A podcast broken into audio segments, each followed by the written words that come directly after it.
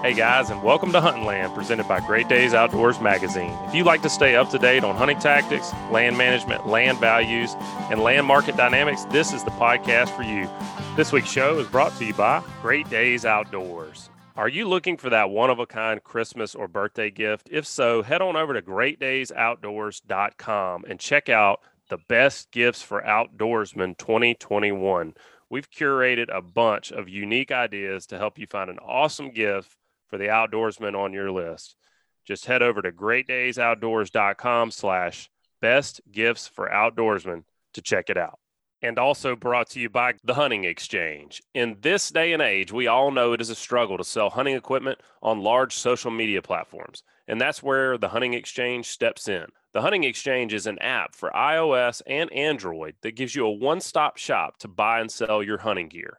Whether you're looking to sell your bow, broadheads, technical apparel, stands, saddles, or anything in between, this secure platform allows you to buy and sell gear with confidence.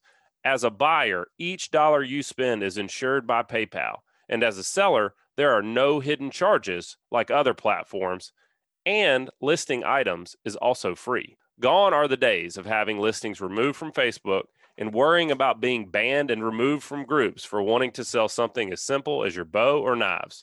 So head on over to the App Store or Google Play and experience a new hassle free way to buy and sell hunting gear by downloading the Hunting Exchange app today. I'm your host, Joe Baya, here again with Butch Thierry this week. Butch, last week we talked about decoy spreads, and I learned a lot from that show as it relates to what you need to be thinking about and really trying to think like a duck as opposed to thinking like a hunter. I know I'm I'm guilty of that. One of my well, you favorite got a, you got a bird brain, so well, for sure. But uh, you know, one of the analogies I used a lot in that show was taking things back to what I have the most experience with, and that's turkeys. And today we're going to be talking all about duck calling. And I'm probably going to take that analogy back there as well because duck calling is one of those things that I do it and I've done it, but I'm still not super confident in what I'm saying to those birds. And I'm also not super confident in what I need to be saying to those birds, how, how to paint that picture with my calling the way I am with turkeys, where I, you know, pretty well know what he needs to hear, when he needs to hear it, that kind of thing. So to really dive deep on duck calls today. We're talking with Kenley Silhacek with Hammer Calls out of no Pierce, Nebraska. Kenley, welcome to Huntland, man. Tell us about uh, about Hammer Calls and and about Pierce, Nebraska. What's y'all's uh, flyway there? Well, first of all, I want to say thank you for uh,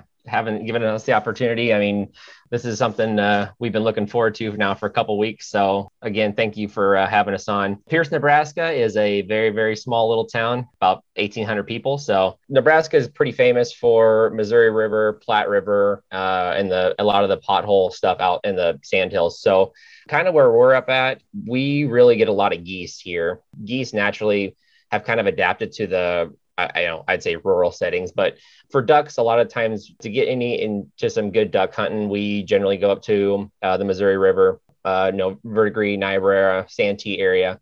Um, and then we generally travel out west, you know, a little bit in the sandhills. It's not too far, about an hour to west. You can really start getting into some good, a lot of uh, some really good duck hunting out there. So, uh, Platte River, again, again, straight south of us, about another hour. So we're kind of in a little bit of no man's land with duck hunting. Geese hunt for for geese, though, we the majority of what we kill here, just in our in our, in our local, you know, 20 mile square area is is geese. We get into a little bit of ducks, but we travel for ducks most of the time. So well, Kenley, what about hammer calls and what what is y'all's focus? Hammer calls, uh, we really run two main things. Uh, it's mallard duck and Canadian goose calls is what we run. Obviously, for us, that's the majority of uh, what we see here, and uh, obviously for the majority of most hunters, that's kind of where the bread and butter is for a lot of people.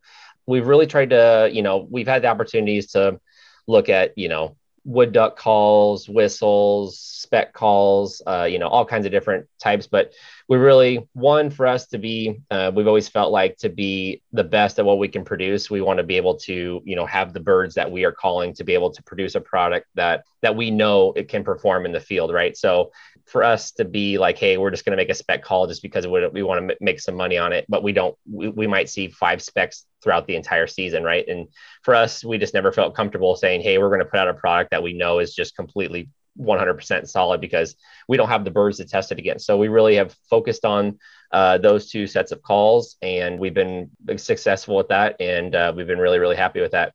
Well, good on you for that because I mean, one of the things the Butch and I talk about all the time is how much variance there is in very small geographic differences. So, like, you know, when it comes to fishing, when it comes to even, you know, hunting like whitetails and turkeys, I mean, these animals act so much differently. Uh, 15 or 20 or 30 miles can be yeah, a huge difference. I mean, and, you know, so what you guys are really focused on is is what you know. And here's something I know when it comes to turkeys, which is where I'm feel like I'm the best at calling of all the animals I try to call. I wouldn't say I'm good, but uh, I'm I'm good enough to to kill some birds here and there.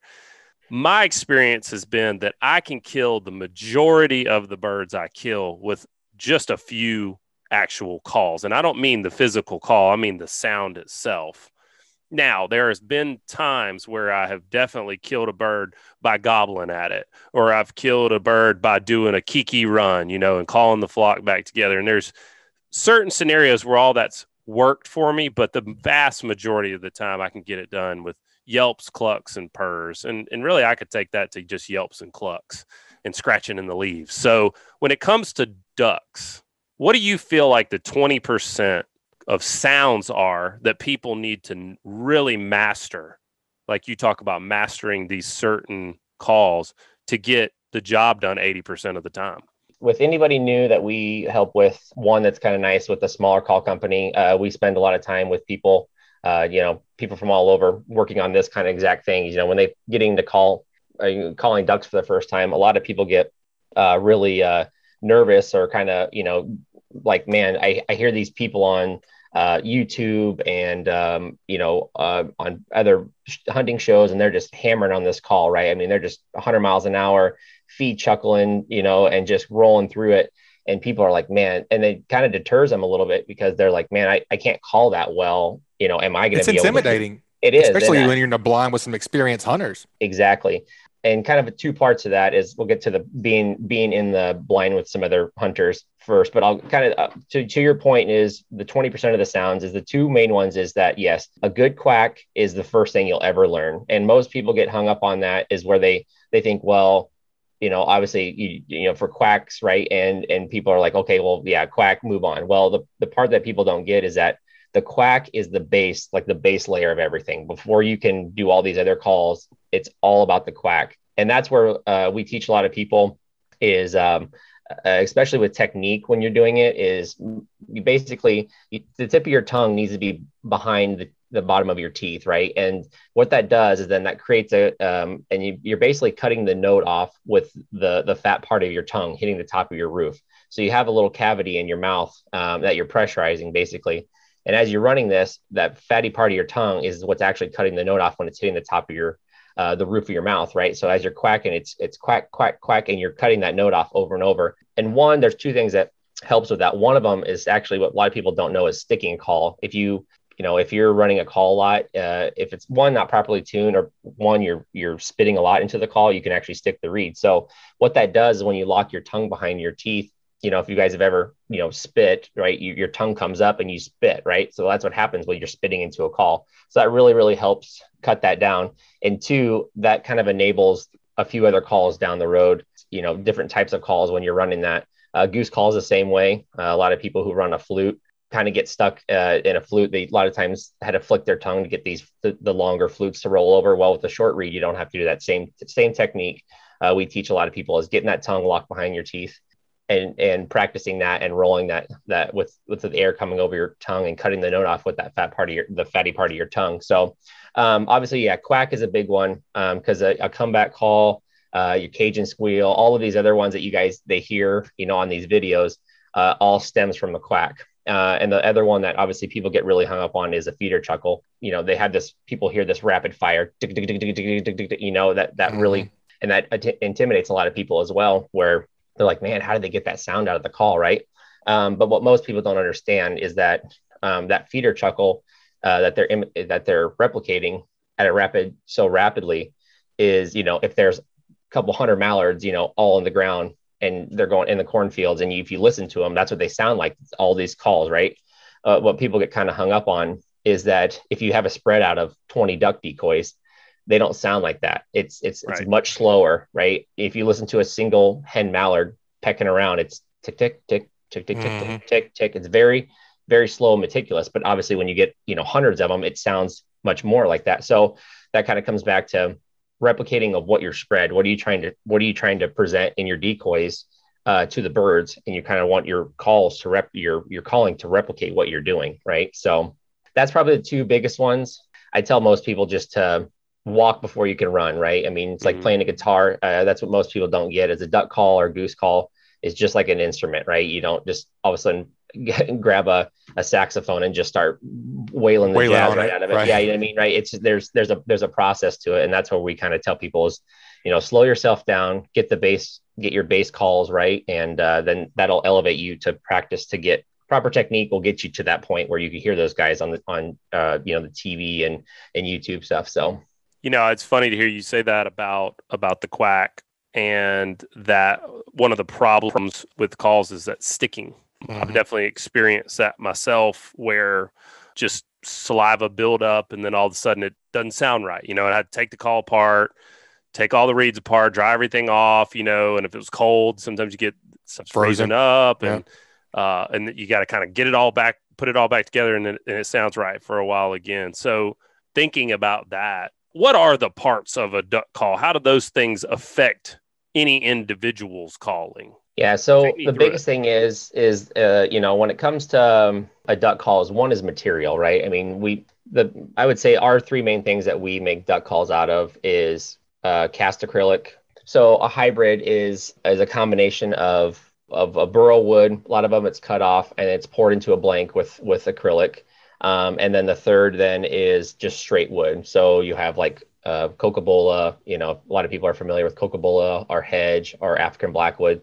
Um, those are probably the three main ones. If you've shopped around for a wood call, that's what you'll probably see most of the time. The main thing is the difference with those three is that wood will give you a little more of a of a softer tone, um, obviously, because you got to think the vibrations and the sound coming out of the call. Uh, wood wood is just a little bit softer than acrylic is, right? So that sure. the call will absorb a little bit of the sound, you know, and, and kind of take the sharpness off it. Whereas acrylic is, um, you know, much a much harder material. Uh, but you kind of have a trade off is, you know, when you're running a wood call, uh, if the if the wood's not stabilized like in a hybrid, you do have you have moisture, right? So that wood will absorb a little bit of that moisture. And you know you can have a little bit of sticking on wood calls, um, and obviously a little bit of, of, maintenance of. We run our wood calls with um, it's a butchered block oil. Uh, it's the only FDA approved food grade oil. Um, a lot of people like to soak them in like teak oil and a different things, but uh, teak oil is actually carcinogenic. So we don't obviously want to have that. People, you know, you're putting that up to your mouth. So we wanted, right. for, for us, we were like, hey, let's find a wood, let's find an oil that we, uh, and obviously butcher block oil is as a, uh, uh, is the only one that we found that is FDA approved for food grade oil. So that's what we run on ours. So back to obviously that's for material wise some of the other things that we really uh, you'll find is obviously on your reeds is a single or double reed on a duck call and a lot of that is is there's kind of a two things, kind of a stigma is like, you know, new people, you know, generally run uh, newer callers have double reeds, which for the most part, I mean, I bet, you know, 70% of the new people coming in will run that do want, want to run a double reed mainly because they're a little more user friendly. Um, they have a little more rasp built into the call. Uh, they don't take quite as much effort to get the, some of the sounds out of them. But then inversely is that when you put two reeds in it, as they're, you know, as the reeds are vibrating with two reeds, the bottom reed doesn't have quite as much room to run. So you lose a little bit of range uh, some with, with, with a double. So a lot of times uh, more experienced people will run a single. Um, they can control uh, the sounds a little bit better and still get uh, still get the rasp out of it. But yeah, um, you know but again inversely i there's people that uh, have been calling for 10 20 years and, and run run exclusively a double reed. And there's some people that we run it we will start them off on a single reed. We try to start people on a single reed mainly because you know it's like if you're going to eventually get to there start practicing with it. You know it's like it's like saying hey you want to play a saxophone but then you're going to play a different type instrument when you get better right? It's like let's practice let's try mm-hmm. and practice on the instrument that if you want to get to be running a single reed let's start practicing on a single reed and, and get them going. So I mean, there's a lot of things we can run. Uh, bore size is a big thing too. We have a bigger bore for more sound. Well, I want to take for... you back to materials for a second. You know, you were saying you were saying that wood is is typically softer, absorbs a little bit more vibration. Does that mean it's not as loud? yeah generally generally it's not as loud but some of the harder woods that we run like african blackwood is the hardest wood on the i think it's Janka's i think is the scale they, they measure wood hardness and it's it's loud. I mean if it, on the wood scale it is very loud or almost as close to it as an acrylic. And then you can come down the scale a little bit more to like Cocobolo is a little softer and hedge is a little softer than that. So a hedge a hedge call with a small bore is going to be very very quiet. So a lot of guys that we see run that kind of thing is where or that kind of configuration is like in the timber right? So the big thing in the timber is that they don't want the echo right? You don't want a super loud call where this echo is just just so deafening especially in the in the timber that that sound bounces around. So uh, they like to they like to run a smaller bore on that to kind of keep the keep the echo down. Whereas inversely, people who are hunting open water, the river, you know, big lakes, you know, those ducks are a long, long ways away a lot of times, and then you need this, you need the extra sound to reach out and and really and call at them. You know, if they're especially on those windy days, you know, you're really trying to get after call and get after those ducks. But that doesn't mean you can't run. I, I think that's these are all kind of guidelines. They're not like, hey, these are the rules and you can't you have to follow them kind of a thing. I mean, we run, we hunt both, you know, in smaller pond areas and big open water uh, I have a wood call on mine. I have a hybrid, and you know, it's like it's just kind of like general guidelines, and it really comes down to what people are after as well. And it doesn't mean you know with enough control like this. We got this is a full acrylic call we got here. You can when you get a good proficient enough, you can cut the sound down by just putting a little less air into the call and you can quiet that call way down to finish birds just like you had if you had a wood call but it really comes down to trying to fit the call into uh, the skill level of of the the person to kind of start and the situation they want to be in uh, and kind of what they're after. So I'm glad you brought up kind of... fitment because one of the things that when I first started calling turkeys with a mouth call, I got so frustrated, man. I mean, you know, I was going to the store, bought bought a couple mouth calls, put them in, just sounded god awful. I mean, just embarrassed, you know, didn't want anybody to hear me calling. And uh, finally, I had a buddy, you know, and I said, "Man, how does this sound?" He that sounds terrible. You know, I mean, he's just like, he told me, he's like, you sound awful. He's like, let me see that call. And he, he looked at it and he could, he could see that it was too big for my palate. And he, he took out a pair of scissors and trimmed it down a little bit and said, here, try it now. I mean, it was like, I had the movements down. I knew what I was, where I was supposed to be forcing air and how I was supposed to be making the calls, but the call was just fit. It just fit wrong for me, and and that was a big aha moment for me with with mouth calls. Is like you got to find the one if you're not you know going to trim one down and make it fit you got to find the one that that does fit you right is it is it at all that way with with duck calls i mean is fitment important yeah absolutely it's funny you mentioned that because that's exactly how i first started turkey calling with a mouth call i had a too large a one and i'm just like chalking on this thing and i'm like i cannot get this thing and my buddy's like let me see it and yeah same thing scissored it down and it was like lights turned on i was like god that's all it was like just so frustrating but again experience helps you know and, and help with somebody who knows and uh, that's kind of again, kind of coming into what's nice with a smaller call company like ourselves, you know, we sit down and we spend the time trying to figure that out. Whereas, you know, if you just walk into a store, sometimes you just, you know, you look at the shelf and you're just trying to, hey, what looks good, right? I right. mean, right. I like sell. that color. Yeah, pretty package. Yeah. I like, yeah, I like the color, but I have no idea what this call actually is supposed to, you know, for. Is it for me? Is it, you know, is it for someone who's, you know, again, they really don't. Little... They don't really like you slobbering on the calls in the middle of the store. Yeah, right. They so um, yeah, so what we run is that's kind of um, also so what we have on ours is we have three three duck calls that we run as a checkmate, a Dr. Jekyll, and a, and a Mr. Hyde. Our checkmate is right in the middle of uh, that's kind of our sweet spot. If you were on a sliding scale, and that's where we generally put a lot of people in for beginning and experience alike because um, what that is is what we call a parallel jig. So if you look at the the way the um, the tone board and the reed sit to each other, they're parallel. So it's more of a flat jig. Um, what that does is that it's much easier to run, very light blowing. And it's easy for people to, to to get used to running that type of a reed. And why that makes a big difference is that it's kind of hard to explain if you without obviously can't see it, but it just gives room for that reed to run and it's not whereas like in, in our dr jekyll it's what's called an upslope so the, the tone board actually has a ramp up and the reed is ramped up from the tone board uh, it gives you a lot of range, but it's not nearly uh, a little more air to run, right? Um, and that's, but it also helps build in a little bit of rasp into the call for some people. Uh, we call that our raspy timber. And then like Mr. Hyde is kind of a niche, but kind of built out of the, uh, it's what we call a, a cut down. And a cut down is a much longer tone board with a really heavy reed. And those we really don't sell into anybody unless they are specifically asking for, hey, are you do you guys have a cut down? We call that more of a, an experience. We would never throw somebody's coming into calling uh, you know, getting into duck hunting and wanted to learn how to call, we would never throw them in a, in a Mr. Hyde right out of the gate because you have to have a set of lungs to run them because that's a it's a much longer uh, reed and a much heavier reed, but you get this really raspy, heavy, heavy duck sound uh, that got really, really popular with like the PS Olts. If you guys have ever heard those, uh, they run them down in um, Arkansas in the timber, and it, it kind of has a unique sound in the timber. If you, a lot of people that don't realize too is that you want to hear what a, a, call sounds like. Obviously, most people just call on it, you know, as you're sitting there. It's actually really interesting if you call and have your buddy record you 100 yards away and listen mm. to what that call sounds like. That'll give you, and that's really what you start seeing the differences of those types of those types of tone boards. So, yeah, for us personally, uh, Checkmate has been our bread and butter for, like I said, for about 85% of the calls that we sell is in the Checkmate.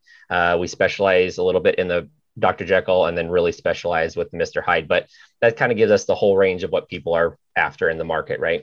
Yeah, man. I'm I'm really enjoying learning more about like the actual construction, how that affects calling. We're going to take a quick break, uh, but when we come back, we're going to be talking some more about uh, duck calls. I want to ask you some some beginner questions, and also want to learn a little bit more about really what goes into a custom call. So y'all take a minute uh, to hear from our sponsors.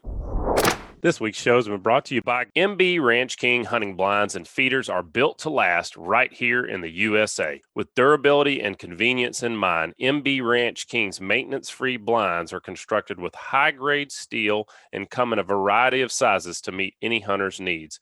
They also offer high quality, easy to use corn and protein feeders that can be filled with both feet on the ground. Call Kevin today for more info or a quote at 2 Zero five eight zero seven two nine three seven. MB Ranch King, built in the pursuit of perfection. And also brought to you by Brush Clearing Services. Are you interested in building a healthy, sustainable habitat for a wide range of wildlife? If so, Brush Clearing Services and their 20 years of wildlife management experience should be your first choice. Brush Clearing Services environmental land clearing treatment selectively removes vegetation, leaving desirable trees and root structures undisturbed. Mulch left on site accelerates natural decomposition and reduces soil erosion while increasing soil moisture. Check out their full line of property and land services at www.brushclearingservices.com or call them at 706 718 1690. All right, guys, we're back, and today talking with Kenley Silhacek of Hammer Calls. Kenley, before we went to the break, you were really diving deep into a lot of the different components of duck calls. And, you know, what I learned from you there was that you've got three different materials wood, acrylic, and then a hybrid of the two. Uh, wood's going to give you that softer sound, acrylic maybe going to give you a little bit louder sound, but there's a lot that goes into the actual construction of the call that equates to more noise, less noise, and kind of depends on what kind of hunting you're wanting to do or you're doing as to which call you should pick. But I want to switch gears a little bit on that and, and talk about beginners uh, some more uh, because, like we were talking about earlier, it can be so frustrating to get started.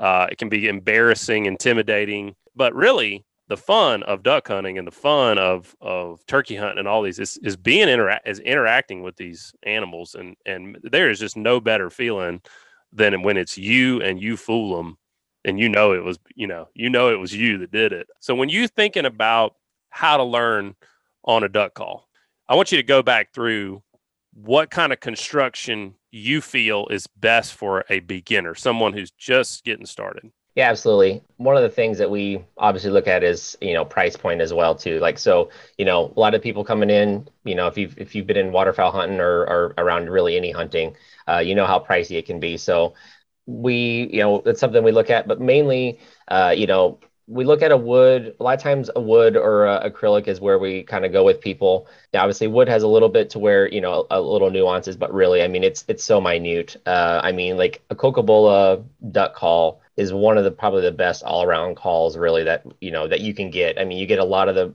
lot of benefits of you know I said it's a harder wood.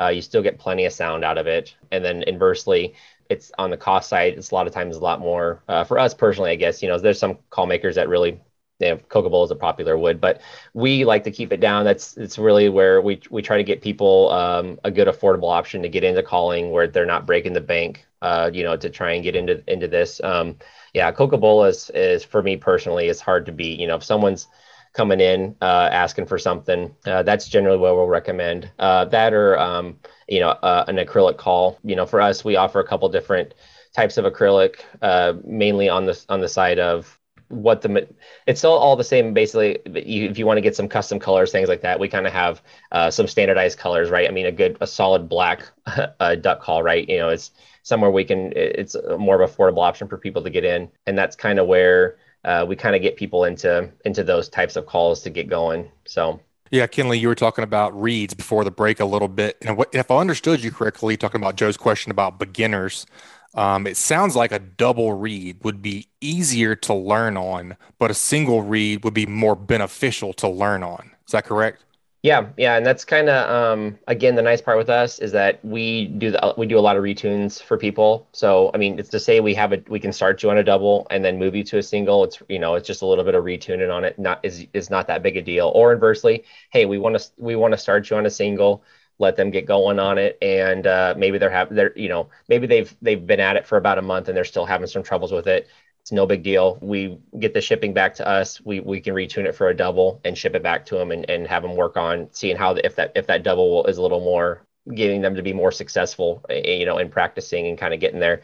And that's really what's nice is with us is that you know you give us a call shoot us a message and we're just back and forth. You know we we can listen to what people are having troubles with or, or what we need to adjust. You know some people blow a heavier call where you know or a softer call. They're having you know they, they can't produce as much air pressure uh, air pressure. And we need to we need to you know shorten the reed up lighten the call up for them so they can they can run the call a little more easy. Or like me or my brother, for example, you know, we're we consider heavy blowers, right? We like a little bit, uh, you know, if, if we're trimming the reed is a standard one is right in the middle all the time, you know, we might be a, a centimeter, a little bit longer. It's just that little bit extra material is almost inverse because if you if you're blowing too heavy, you can blow the call out, right? Where where that reed uh, mm-hmm. uh, there's not enough material and the reed's moving too much and you're not you're you're blowing the call out. So we always try to generally tune right down the middle, and then if we have to for most people, that's really we found a sweet spot on ours. We don't have to do a lot of retunes, but every now and then, you know, again, you get this, you get a little bit of nuance where people uh, need something a little bit different, and that's where we can step in and send them a reed, you know, a little bit longer, cut off a, or cut off a little bit to make it a little bit shorter for them. So.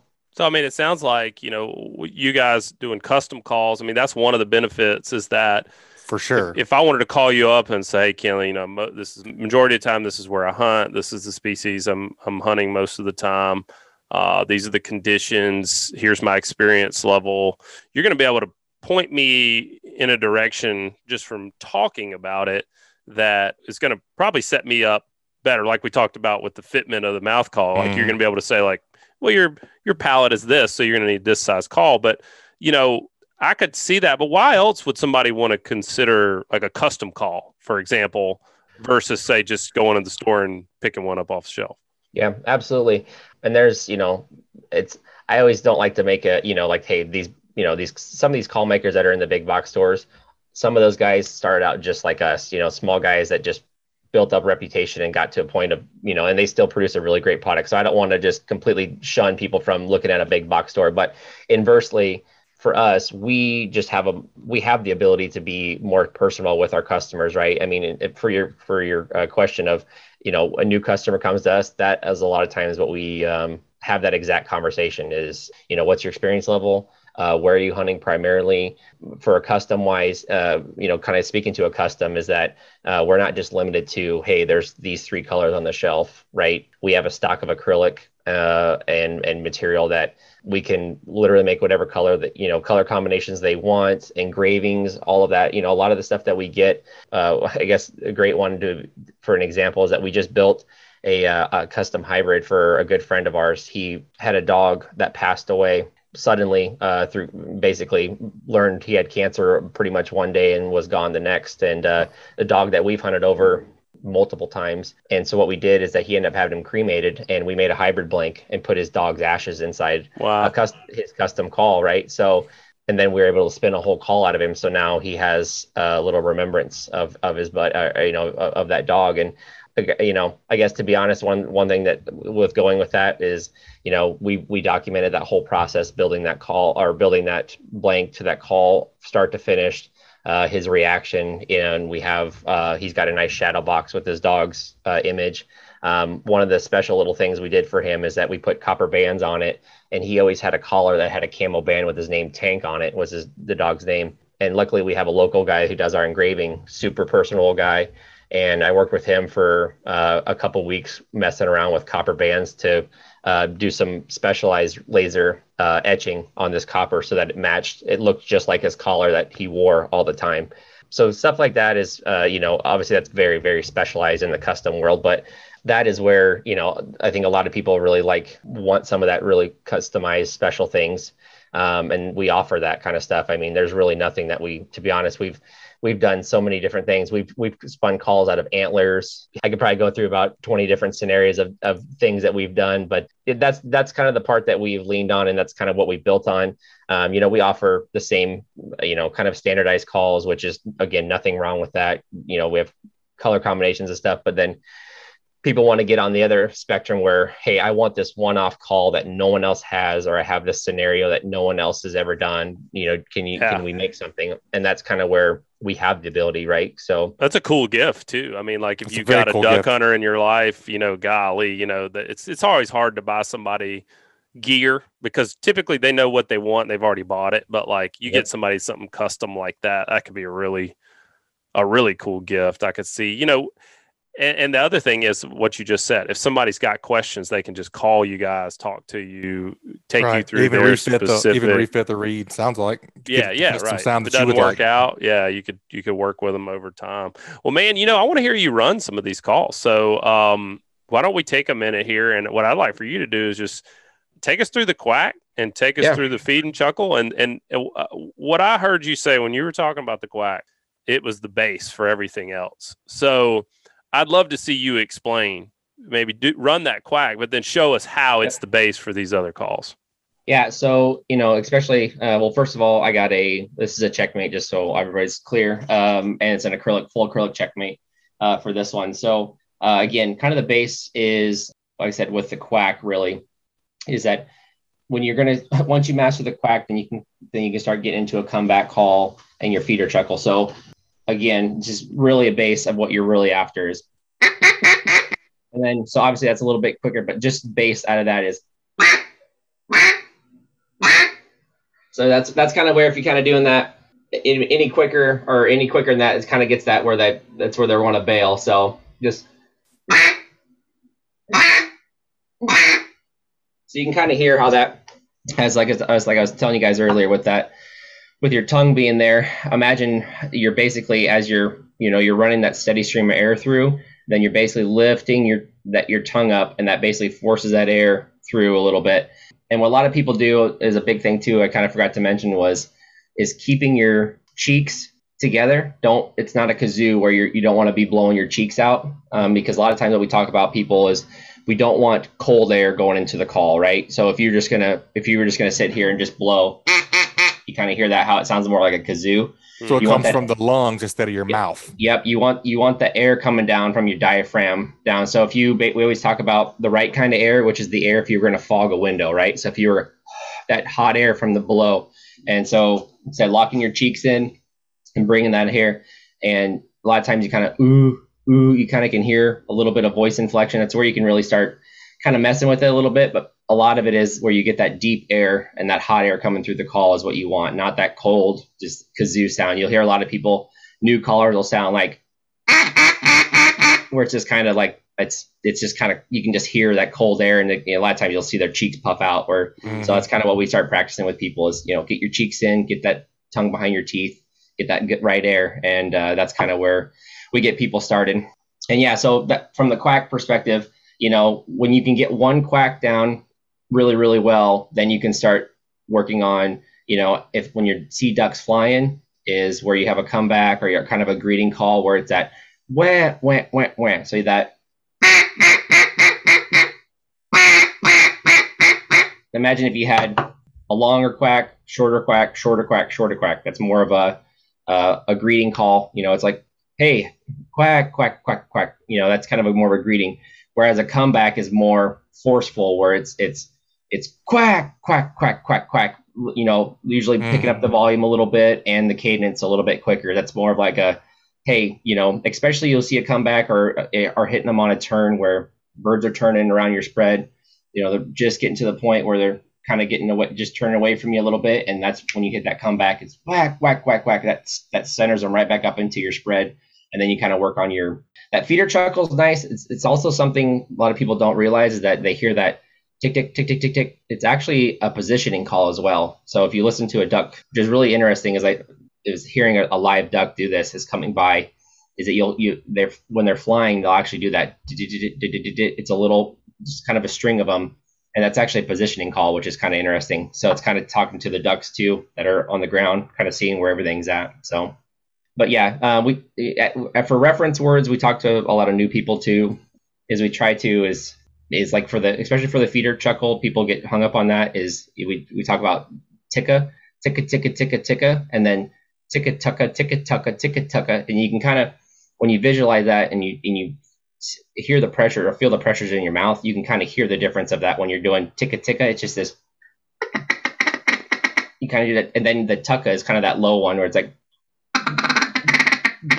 and you kind of just start stringing those together. Ticka tucka ticka tucka ticka tucka and when you start doing that it's really really slow and methodical. It's ticka tucka and you then you basically just try to get those two notes into a call and that's that's the base of it. And then the speed comes when you start practicing that so.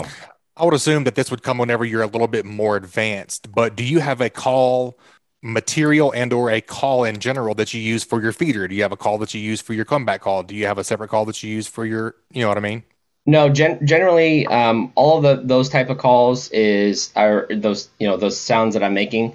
Uh, generally, is what you can run on every single duck call. Now it's just the sound difference of what what sound is producing. You know, you want a more of a lower raspier tone, or do you want more of a high pitched tone? That is where call fitment and the type of call comes in. But it's yeah, we you know the only thing you really have a difference is like start talking different types of calls is uh, like a like a, a, whistle, right? So what we're what we're simulating right there is a is a mallard hen, right? So but actually a drake uh, mallard, he doesn't make that. He makes more of a, this called a drake whistle where it's this, and that's more of a drake drake whistle. So two different same species, just two different sexes sure. of that. So Kenley, you know, in keeping with what Butch was saying, like, do you have a call for a specific situation? Uh, and you're basically saying no. Once you find what you're comfortable with, you don't necessarily have different calls for different calls. What about weather considerations? Like, if somebody hunts somewhere where it gets just bitter cold, or uh, is there a type of uh, material or construction that yeah. works better, say, in super cold temps? Can be. Um, the main thing is, is like for you know, from a moisture standpoint, obviously, like with a wood call, when it's super super cold if you know that's why we practice teaching people you know the proper technique so we can eliminate the spit as much as possible.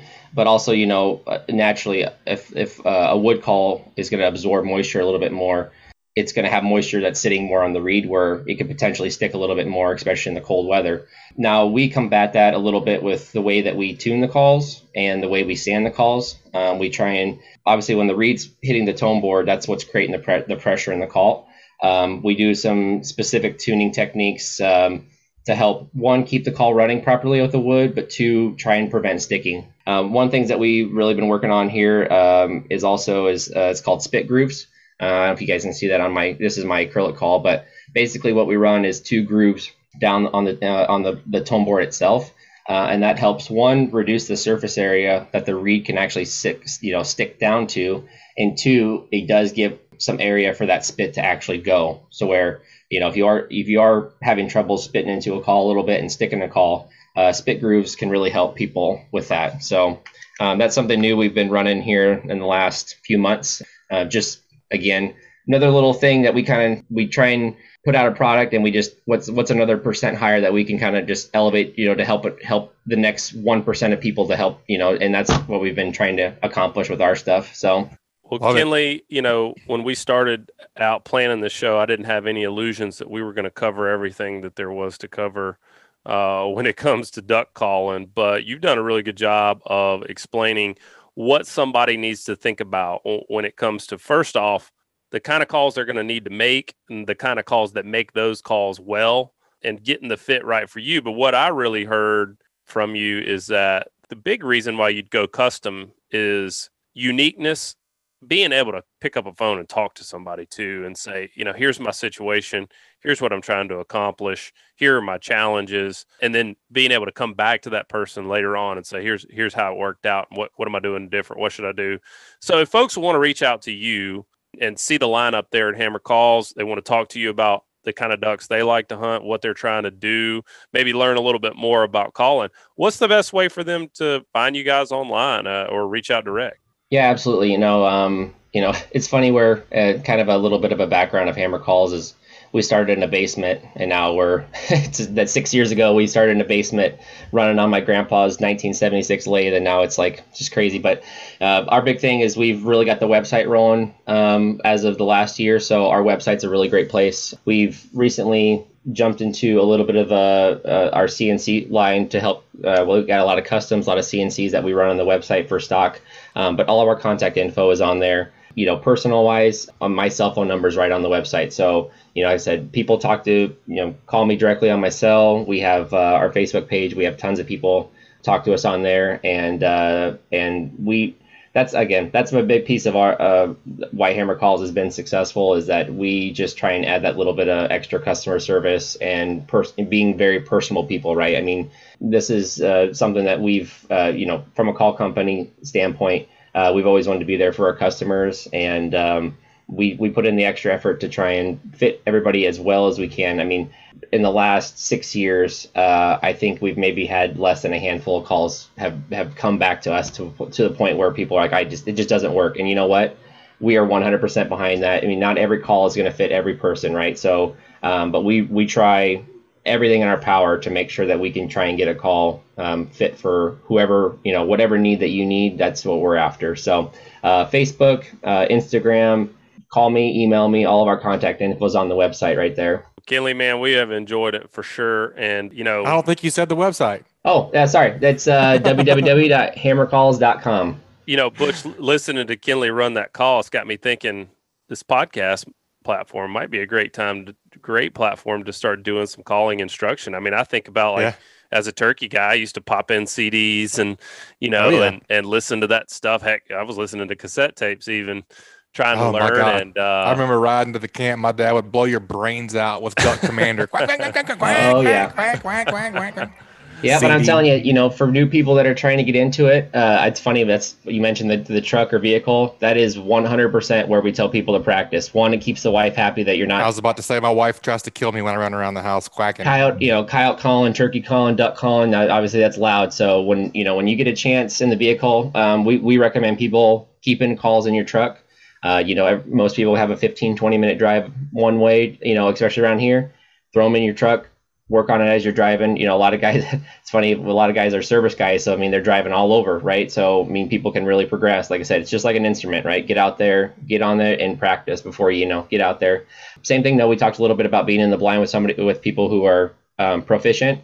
Just ask them. Most people are very, very accommodating to help. You know, they're like, hey, we got some calling. I'd like to practice calling at some live ducks. Would you guys mind? Most people are not going to say no, right? Or just say, hey, do you mind if I quack? Start working on my quack. I want to do that. Most people are are super accommodating to that, and uh, people get really nervous about it. But I, everybody's got to start somewhere, and everybody's been in their shoes at one point. So Absolutely. remember that. No doubt, That's man. a great point as well.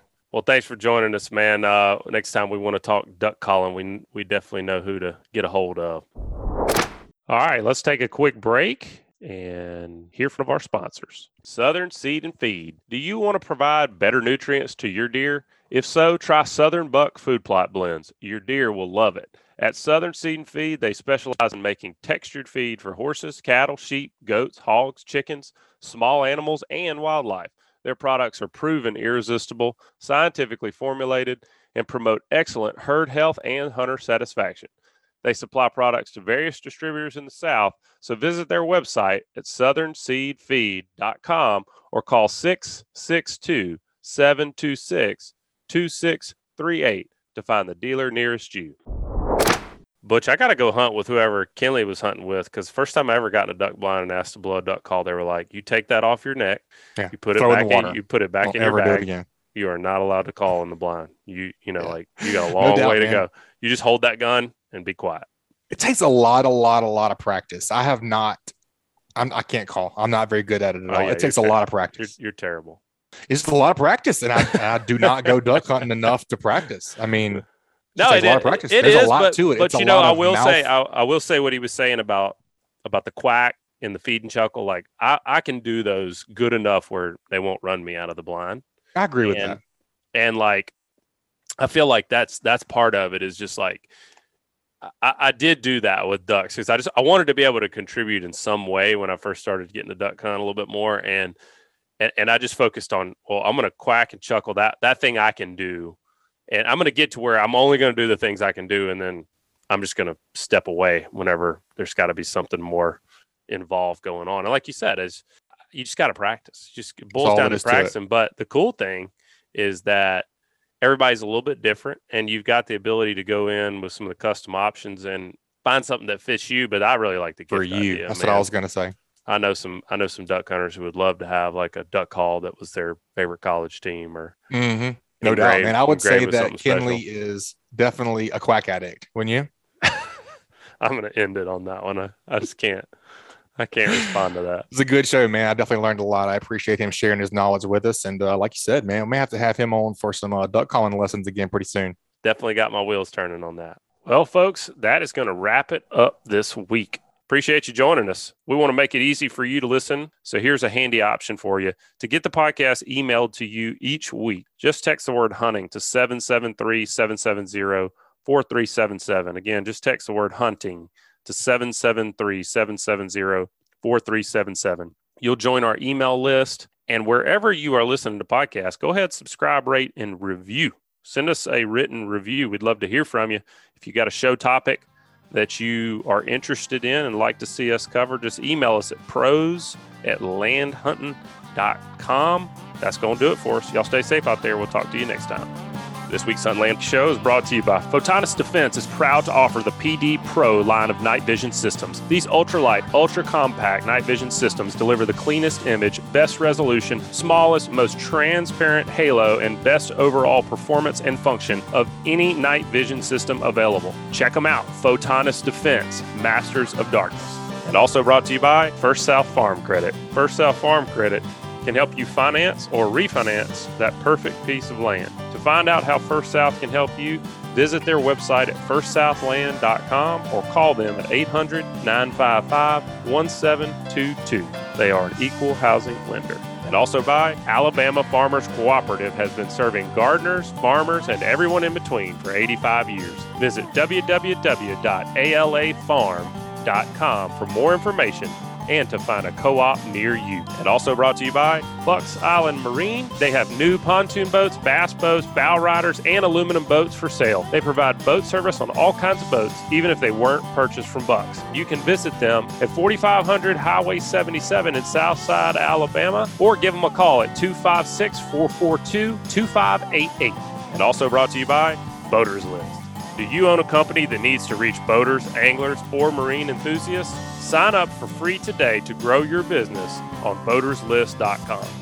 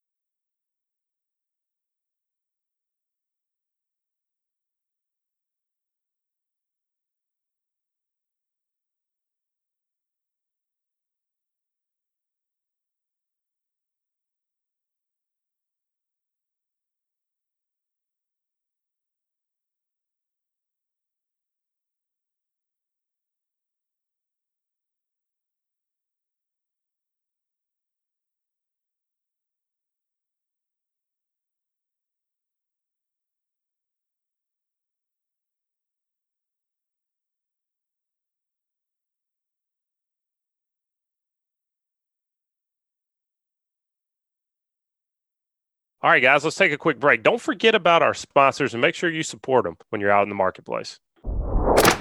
Brush clearing services. If you've been considering forestry mulching, don't forget there is no substitute for horsepower. Brush clearing services provides high output, high production forestry mulchers from 3 to 600 horsepower. Smaller skid steer mulcher runtime rates may be lower, but BCS production will be 2 to 3 times more than these smaller machines. BCS prides itself on providing dependable equipment to ensure project completion is on time and under budget. Check out their full line of property and land services at brushclearingservices.com or call them at 706 718 1690. And also brought to you by the National Deer Association. If you are a landowner or a hunter who leases land or is a member of a hunting club, then purchasing hunting land liability insurance is essential. For as little as a few cents an acre, the National Deer Association offers the broadest and most comprehensive coverage available, including member to member coverage, guest coverage, and coverage for many higher risk activities involving tree stands, ATVs, and firearms. Many other policies contain hidden exclusions for these activities, so don't risk your assets. Go to the thedeerassociation.com to protect yourself today. That's deerassociation.com.